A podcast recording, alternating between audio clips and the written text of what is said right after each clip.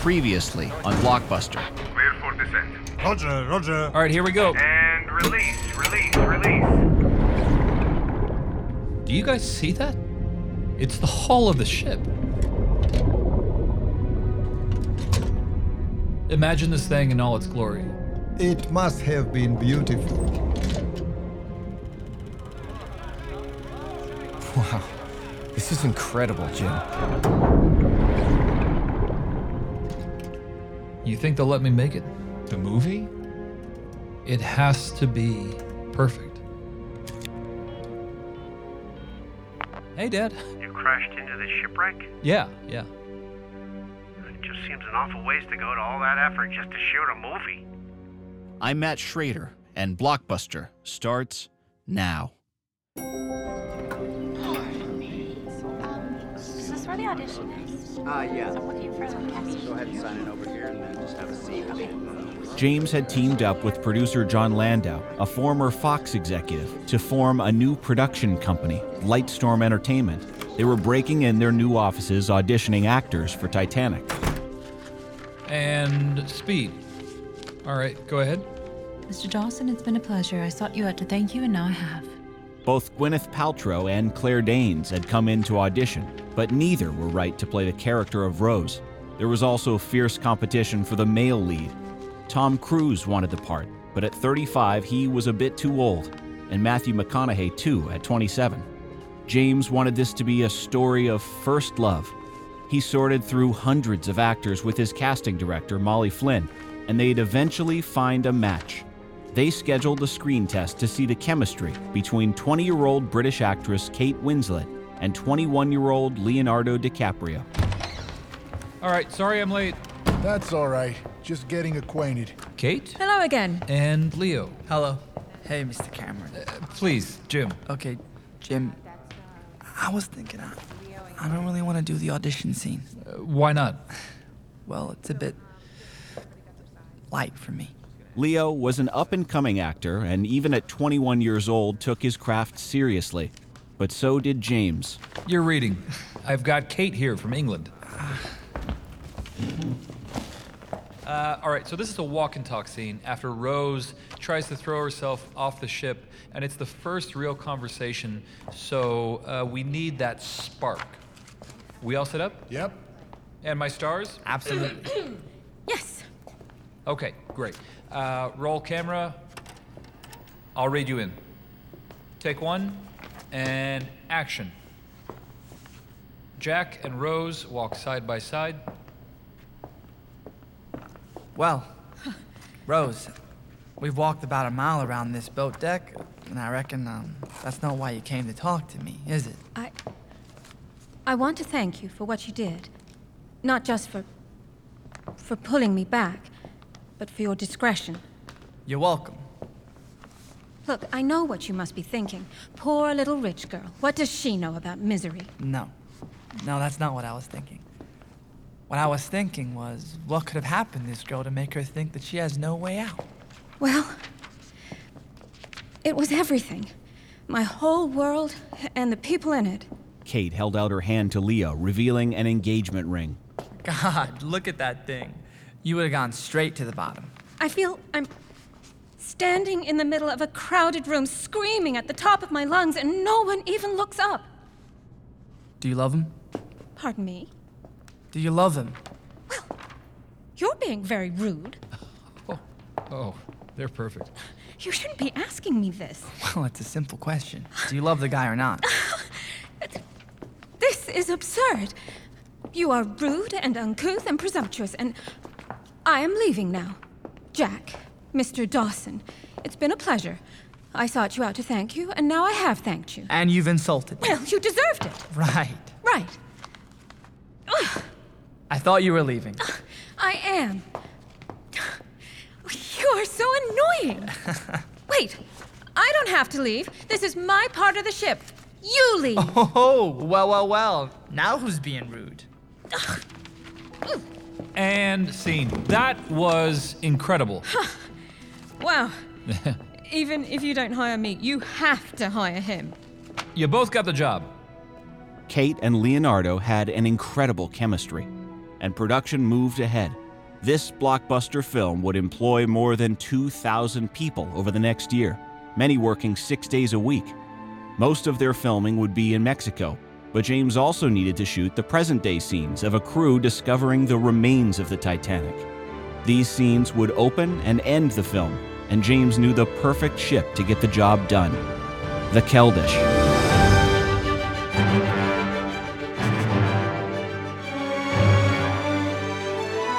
This is Blockbuster. The story of James Cameron. Episode 9 Halifax, Nova Scotia. It was the closest major city to where Titanic sank, and a place that had buried many of the dead. They were off the coast filming scenes of Bill Paxton diving in the submersible. Cut! Damn it! What's the issue with the lighting here? Do I need to come do it myself? James ran a tight ship, and the crew, some of them locals, were starting to get frustrated after the first few days of James barking orders. And now there was a bad case of the flu going around, delaying his shooting schedule. Damn it, we're not set up. Just wasting everyone's time here. And money.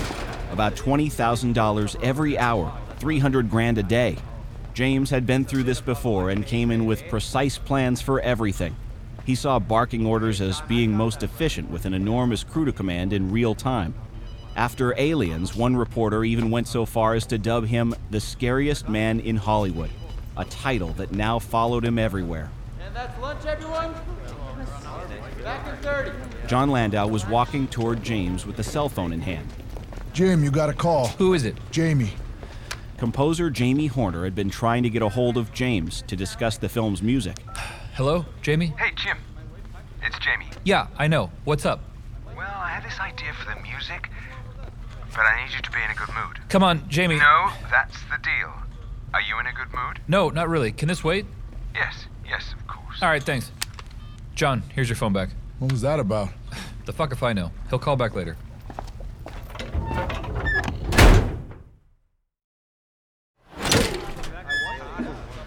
Catering had set up lunch in the main commissary of the ship. The savory aroma of fresh soup, two big vats of it, filled the room. James slurped his soup slowly while looking over the call sheet. But as the crew finished, people started to wobble and fall down. What, what the? Hey, you all right? I don't feel very good. More and more people were slumping over on their tables. James turned back to his soup, which seemed to be changing shape, and waved his hand in front of his face. Whoa. That's weird. He had blurred vision. Oh, God. It's the soup. Nobody eat the soup. James stumbled his way out of the room and into the bathroom to try to make himself throw up. Slipped in and out of a daze as his vision morphed and twisted. That's not what I meant.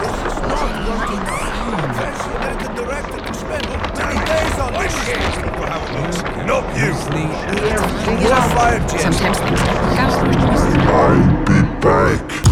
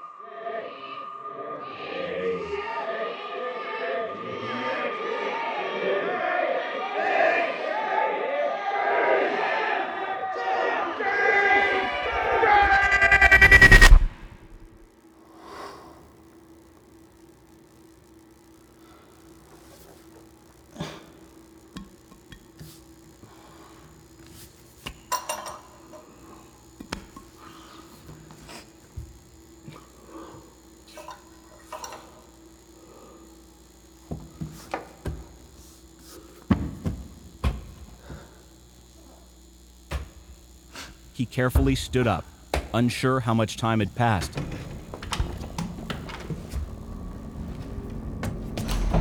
he stumbled out of the bathroom to find the ship empty. No one in sight. Hello? Where do I. I have to get out of here. How, how do I get out of here? In the blink of an eye, someone yanked him back into reality. Into the room where there was still pandemonium. Good crew over here, bad crew over here. Jim, you good? I'm, I'm good. I'm good. One of James' eyes was completely bloodshot, bright red, like the Terminator. Are you sure you're good? Yeah, yeah, I, I threw it up. It, it's wearing off. Some of the crew had now formed a conga line. James knew this wasn't food poisoning. This was something worse. The Teamsters who had skipped the soup were rushing people out to a nearby hospital. Christy? The second AD, Christy Sills, was standing a few feet away, staring straight back at James, looking dazed. He picked up his walkie. Christy, come in. Over. Christy seemed startled and reached for her walkie. Christy here. Go ahead. Over. James waved his hand. She didn't respond, still looking straight back. Christy, what's your 20? Over. She picked up her walkie again. I'm at the hospital. What, what the? Christy, you know you're talking to me on your walkie, and I'm standing right in front of you. Christy suddenly looked confused and panicked. You're just as fucked up as we are.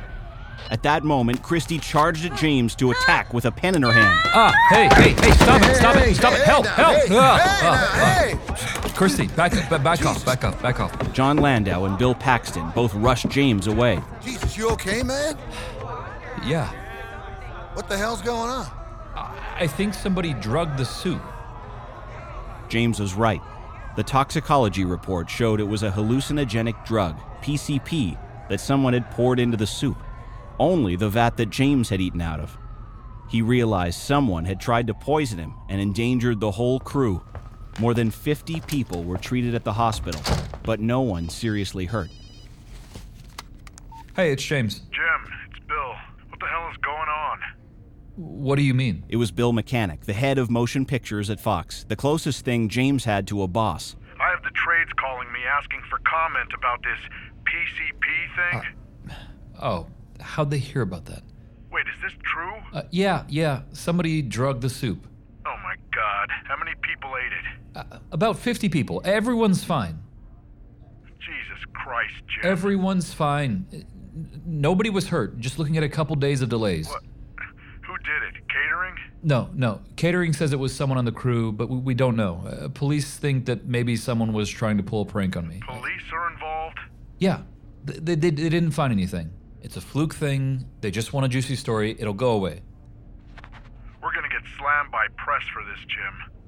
You guys, get it under control. James finished filming in Nova Scotia, already over budget and behind schedule. For the next few months, the majority of filming, James would be living in Rosarito, Mexico, living in a modest trailer on their studio lot as pressure and gossip continued to escalate.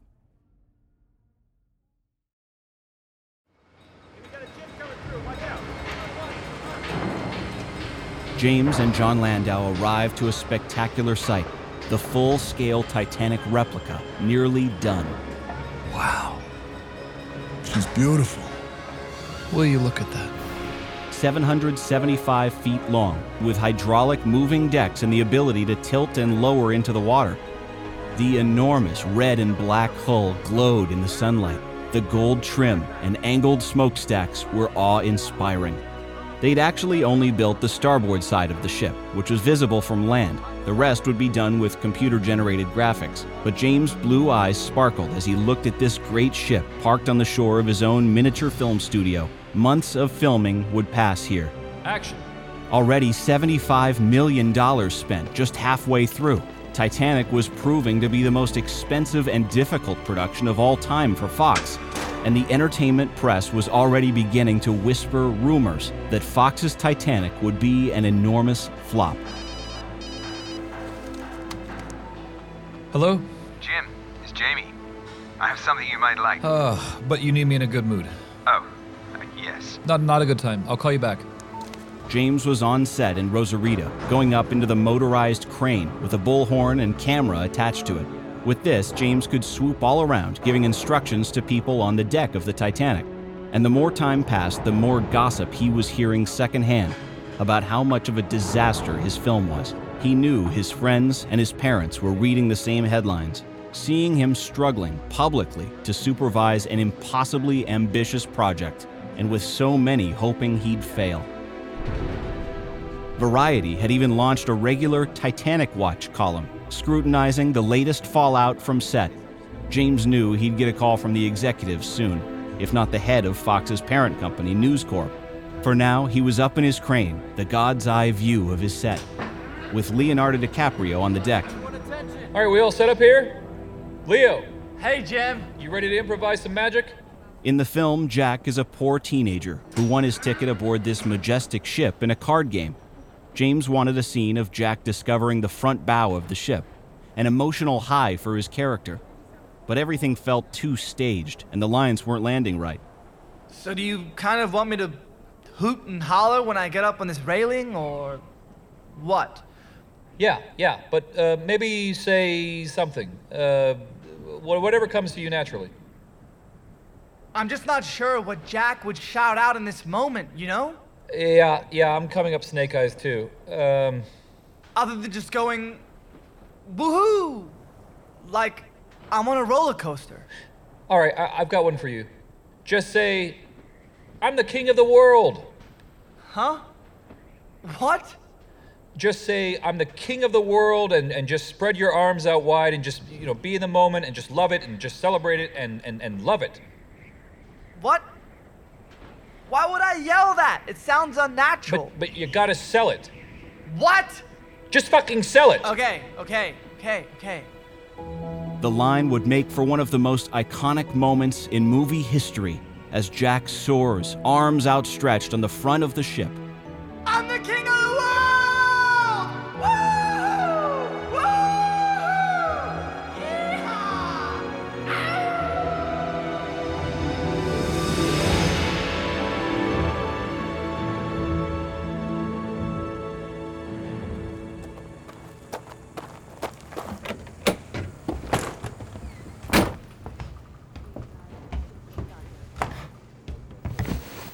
James sat down at the kitchen table of his tiny little trailer eating cold spaghetti left over from lunch.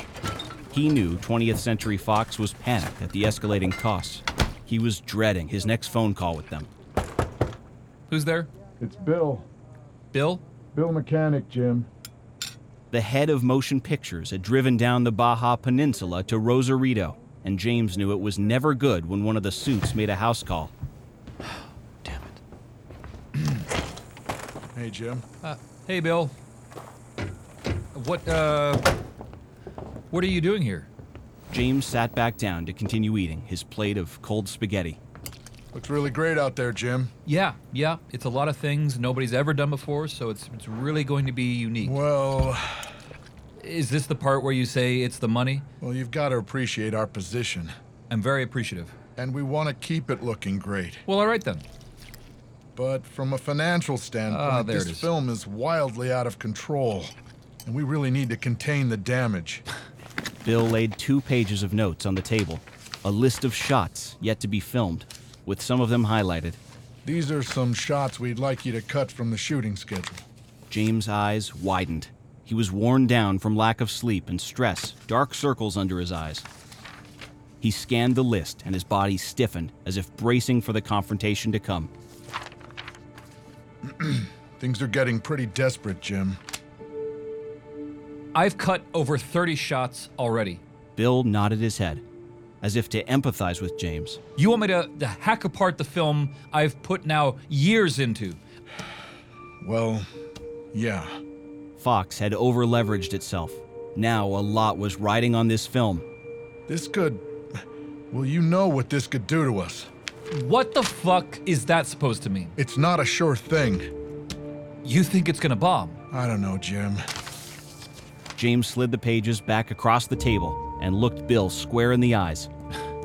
Look, we started thinking 100, maybe 120 million. I have no idea where we're at now. You have got to start making cuts.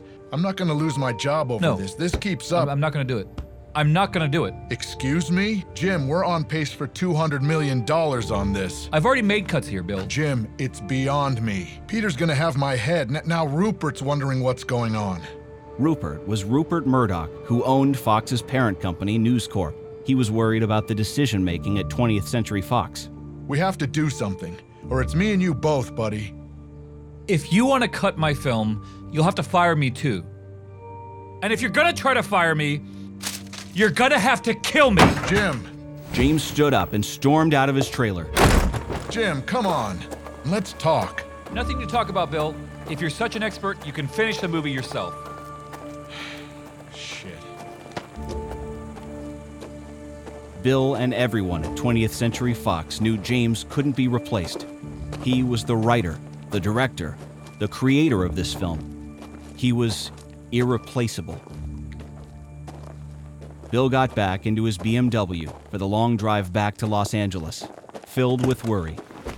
If they fired James, it meant losing the film and at least $75 million. The company would take a hit, and so would the executives. It was a bad spot. But Bill knew and believed in James' vision. So he'd recruit another film studio, Paramount Pictures, to help share their financial burden in exchange for giving them a share of the revenue, if they ever broke even. Hey, Jim. Hey, Bill. So, I understand your position here. I want this. So, here's what I'll do. As a sign of goodwill, James agreed to forfeit his directing fee and his producing fee, and he gave back his own stake in the film so he could keep control of his masterpiece. He would receive no money for the success of Titanic, but at least it would get made. Titanic had become the world's biggest passion project.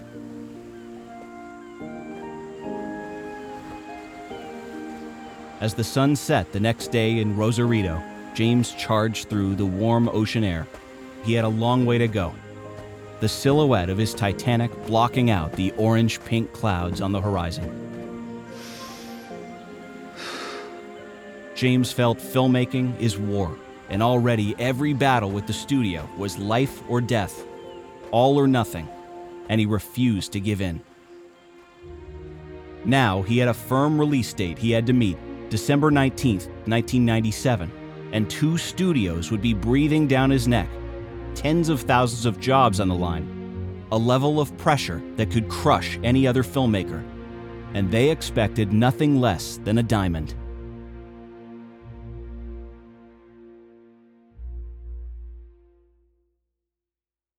Stay tuned for a preview of the next episode of Blockbuster and a short conversation about this episode. Hey, I'm Ross Marquand. I play the role of James Cameron in Blockbuster.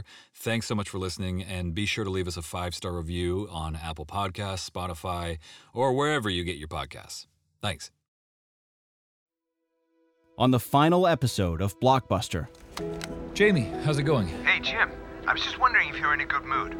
Uh, James and Jamie create an iconic movie moment for the end of Titanic. James, director James Cameron, how are you feeling tonight? Yeah, very good. James fights to hold himself together as early negative reviews roll in. The film is three hours long. What do you say to the people who are not going to go see it?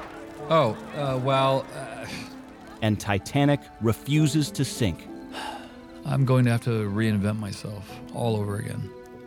That's coming up on the finale of Blockbuster, the story of James Cameron.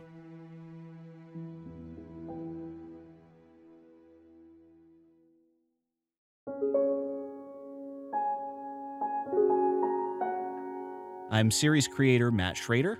Hey, I'm the sound designer, Peter Bovitz. I'm Fernando Arroyo Lascurain, the composer. I'm producer Elena Bavitz. I'm Ross Marquand, and I play the role of James in Blockbuster. And this is our creator chat about episode 9. You just heard from Blockbuster, the story of James Cameron. It's the penultimate episode, the finale coming next week. And this was an episode where a lot of stress of assembling Titanic is all starting to compound. We, of course, start with Kate and Leo meeting uh, in that first scene. And I really liked our Leo for this, actor Mojan Arya. And uh, he starts out saying, uh, this scene seems a little light for me, playing Leo. Oh, yeah. And Mojan fits so well with the attitude uh, of, uh, yeah, it's too light for me.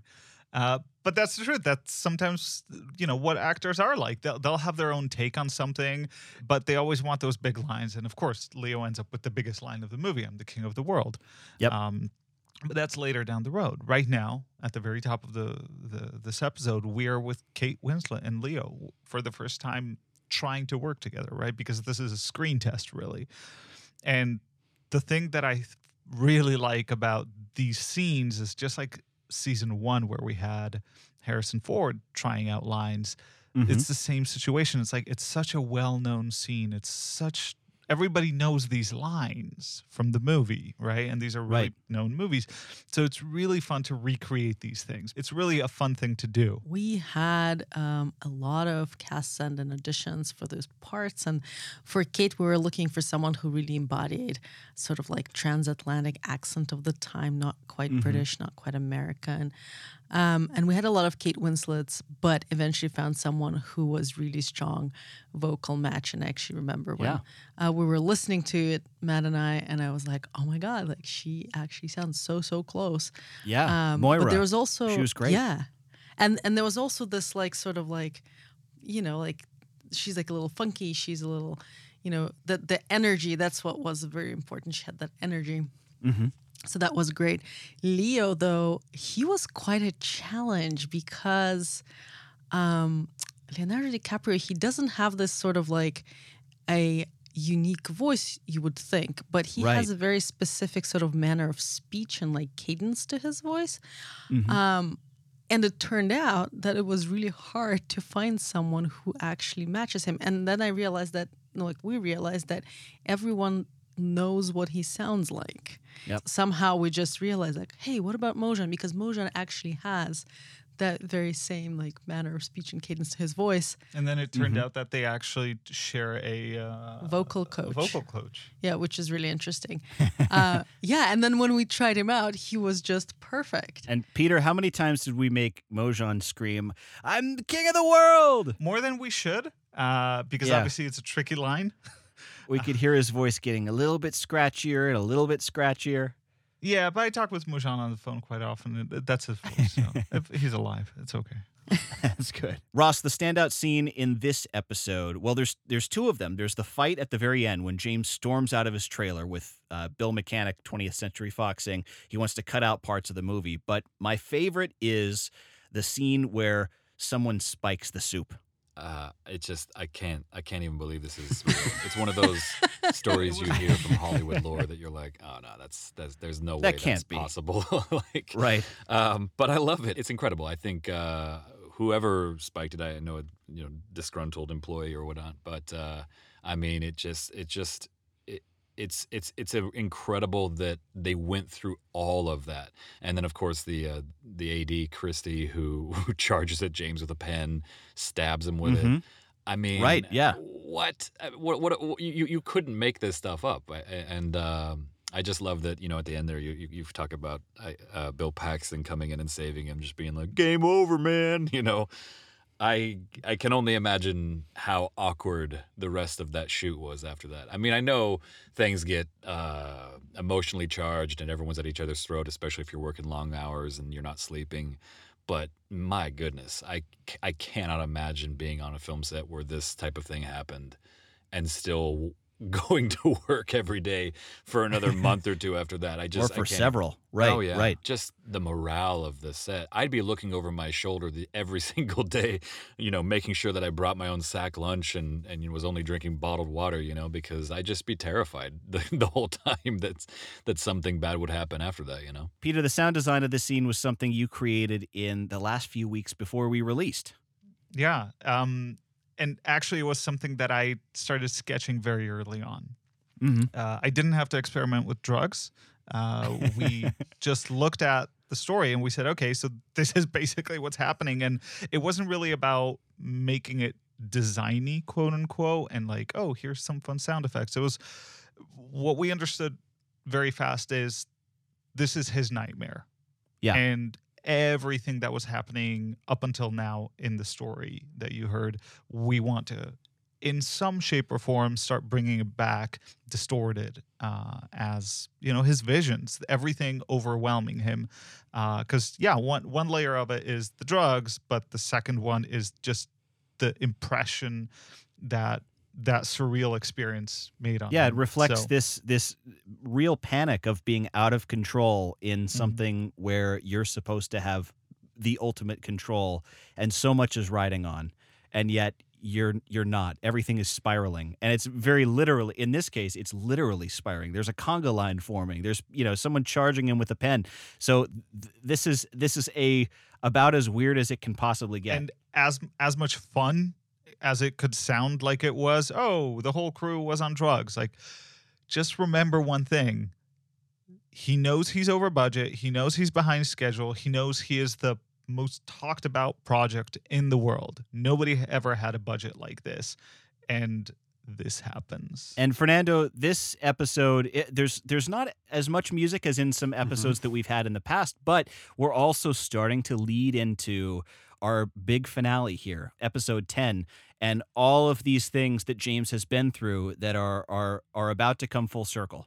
Yeah, throughout this episode, even though there isn't a lot of music, when there is music, it either is to accentuate an important moment or, you know, lead us into what's gonna become of Titanic in the future. Um, But also, as the episode ends, we start seeing everything fall apart for James Cameron, and um, we made a conscious decision of not scoring the argument with Bill Mechanic because we wanted it to sound raw, just as most of the more uncomfortable moments of our life happen. There's no soundtrack to our lives, it's just raw emotion. And of course, we see at the end of this episode James Cameron agreeing to give up his share in Titanic's profits so that he can keep control of the movie. And Yeah. everything is on the line for him. And our bonus interview for this episode is a conversation with the man you heard in that final scene, Bill Mechanic, former head of uh, motion pictures at 20th Century Fox. You'll hear about what it was like telling James Cameron he can't do things and how much danger he felt for the future of the studio at that point. Um, fascinating conversation that uh, that I, I really enjoyed and we hope you'll check out. And uh, a cool story also about a, uh, a a poster of Titanic that James personally signed uh, that's hanging on the wall. We'll put a picture of that on social media as well, um, which uh, which had its own story to it that I found really really interesting. Um, I want and to we know that. Well, you'll have to listen. And uh, we will be back after the final episode of Blockbuster, the story of James Cameron. Next week, we'll finally be able to discuss a few of the things we haven't wanted to spoil just yet. But we can't wait for you to hear it and hope you'll share this podcast with all your friends. We've been receiving so many messages of support and people saying they're getting teary eyed at some scenes. We're so grateful to be able to make this, and uh, your support means the world to us. Thank you so But much. But for now, for Fernando, Elena, Ross, and Peter, I'm Matt Schrader. Thanks for listening, and we'll see you back here after the finale. Thanks. Blockbuster is written and narrated by me, Matt Schrader. Sound design by Peter Bavietz. Original music by Fernando Arroyo Lascurain. Produced by Elena Bavietz. Starring Ross Marquand. For more on Blockbuster, follow us on social media at BlockbusterPod or visit us online to support the creators at getblockbuster.com. Blockbuster is an original production of Epicleff Media.